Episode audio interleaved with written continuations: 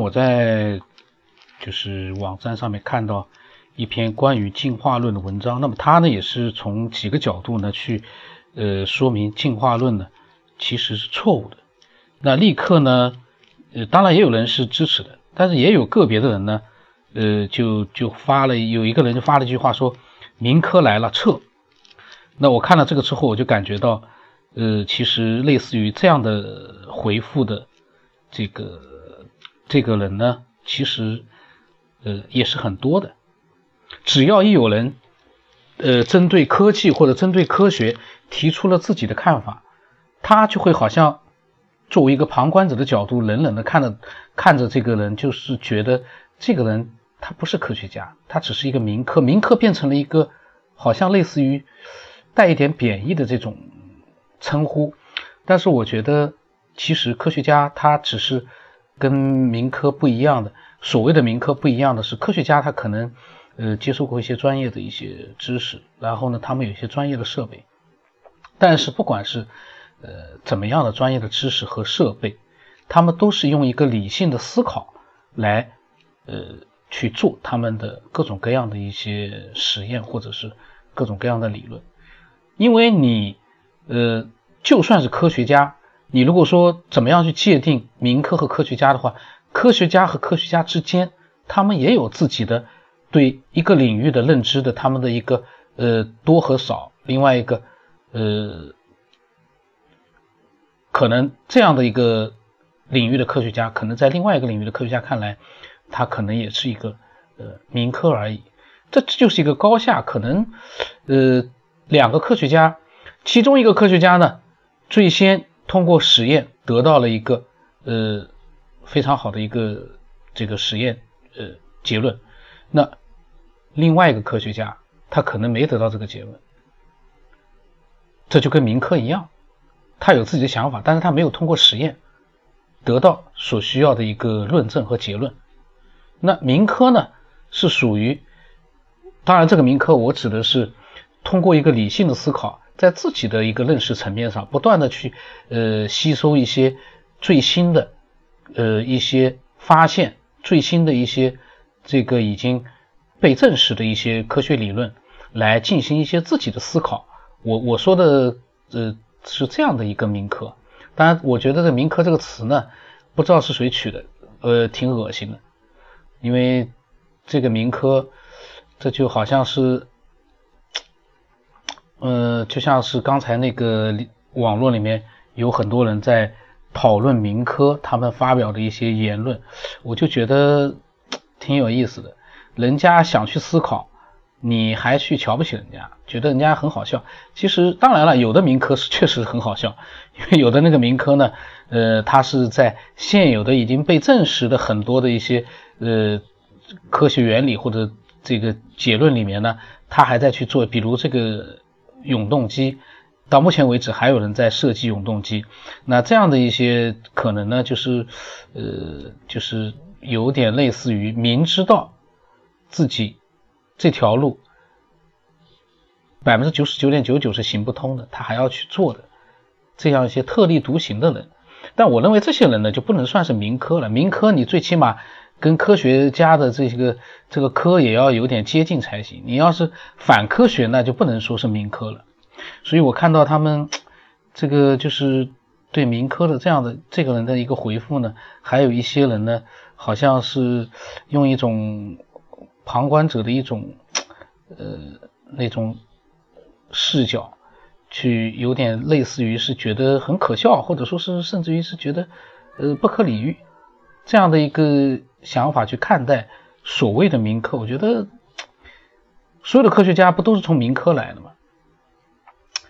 如果说没有现在的一个现代科技的话，以前的人都没有这个实验设备，那那个时候难道就没有所谓的科学家吗？全都是民科吗？那也就是说，所有的民科最后演化出来了最后的科学家。呃，我刚才看到民科之后呢，我就去呃搜索了一下，我就觉得呃很有意思。那那然后呢，网上呢也会有一些关于呃民科的，比如说。腾讯网上还有一篇，就是关于那些荒唐透透顶的中国民科。那他的摘要就是有一个七十多岁的一个黄老伯呢，他自称证明了牛顿定律是错误的，能量是不守恒的，他将在十年内完成第五次自动化工业科学技术大革命。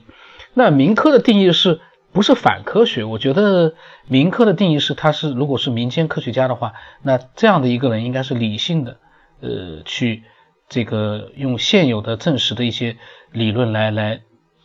去做一些自己的思索，那像他举的这样的一个例子，我觉得和民科这个概念其实也是相背离的。那另外还提到了一个，就是前一段时间，呃，有一段时间新闻还比较热门的就是富商，呃，廖凯元他呢，呃，投资了几千万美元，在上海交大呢建立了一流的法学院，后来呢又捐赠了一千五百万人民币，那他呢获得了一个在这个学校。呃，做名誉教授和呃上课的这样的一个资格，好像是我在之前的一个新闻里面看到，他好像是可以给他们呃做一些课程。他的课程呢是关于轩辕反商运行体系两点零，这东西呢，说实话，呃，估计也很少有人明白。但是呢，他的理论的内容是涵盖了量子力学、相对论、宇宙学以及《黄帝内经》、阴阳八卦、马列经典，呃，包括马列经典都算在里面了。还论证了轩辕是人类的首位领袖、首位全科医者、首位环境学家和首位人权律师。呃，他就是这样的一个轩辕反商体系两点零。那么很多人也把它称为是土豪民科。那我觉得，如果这样，凡是去做一些自己的思索，或者说去做一些自己的研究的人，都被称为民科的话，那科学家难道就是那些？整天拿着设备在做科学实验的那些人才能称为科学家吗？那为什么不能把这些民科？其实民科真正定义，我觉得应该他们是一些呃对科学进行思索的人做这样的一个定义。当然，我对他的这个轩辕反反商运行体系二点零，我也觉得也蛮有意思的。但是你。应该尊重他所做的研究，虽然说他把马列主，他把一些东西全部糅合在一起，具体内容我们也不知道，因为只有这这几个所大学的学学生可能才能听得到。那我记得上次新闻里面有一个学生说，他都给我们学校捐了这么多钱，我们去听听，让他去讲吧，只要他开心，我们反正在下面凑凑数就可以了。我就觉得他们很蔑视他们所没有去经过了解的一些呃。人家做出来的一些研究，因为这个土豪所谓的土豪民科，他肯定是经过了大量的一个研究，也他也才能把这些呃物理的、科学的，还有这些文化的，还有这种杂七杂八东西糅合在一起神话的，他也是肯定经过了大量的研究和呃做了很多的这个这个就是这方面的呃探索，那其实也也。也不能说人家所探索出来的东西就没有一丝丝的可取之处，说不定里面也有一些可以启发我们思维的，甚至于它里面的可能研究，可能它的研究你看上去觉得很有意思、很好玩，但是实际上可能说不定给一些科学家也带来了一些更多的一个研究方向，这也都说不定。科学家他也是，其实也就是一个呃有了一个呃高级设备的一个。民科的升级版，我个人是这么看的。然后呢，这篇文章里面说呢，廖凯元的这种研究呢，是八十年代中国民科大潮的余波。我觉得这个这个民科呢，做了一个概念之后，其实它这样一个概念针对的是什么样的一个人群？你把它含糊了之后呢，呃，有很多人他凡是碰到有自己思想的人，他就会来一句：“这个是民科。”难道非要得诺贝尔奖的，那就真的变成科学家了？没得诺贝尔奖的，那就只能说是你所谓的民科吗？我感觉挺有意思。虽然我不是属于民科，但我在边上看，我就觉得人家在做一个自己的研究和思索，为什么还会遭到很多人的耻笑？就像哥白尼当时说地球是呃围着太阳转的，当时是不是也有很多人像这些在冷眼旁观的人一样耻笑哥白尼就是一个？带引号的民科呢？当时他们肯定在想，这个人说的肯定就是一个天方夜谭。他们因为根本不知道，真的就是这么回事。所以，哎呀，其实民科不管他是指什么样的人，我觉得对民科另眼相待的那些旁观者、冷眼旁观的那些，还会说出一些风言风语的人，这些人其实跟几百年前，呃，就是呃看的哥白尼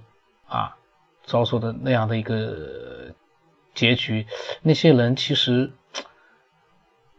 挺愚昧的，因为他们不太。去自己去做一些更多的思索，他们反而会，呃，看不起做思索的那些人。当然，这些人我不是说那些，呃，完全是反科学的那种，那种就是说愚昧的那种各种各样的想法的那种那种人，可能有的人也把它算在民科里面，但我觉得那不是理性的思索，而不是那种乱七八糟的思索。那民科呢？他这篇文章里面提到了很多的例子，但是我觉得这些都不重要。重要的是民科呢，我们要根据他们所提出来的一些思想来看，这些人是不是呃理性的。做了一些思考，只要他是理性的做了一些思考，而不是那种非理性的，那种完全是逆天而行的那种不看科学理论的那种乱七八糟的东西，我觉得就是值得大家去呃去去尊重。你最起码不说尊重，你也不能说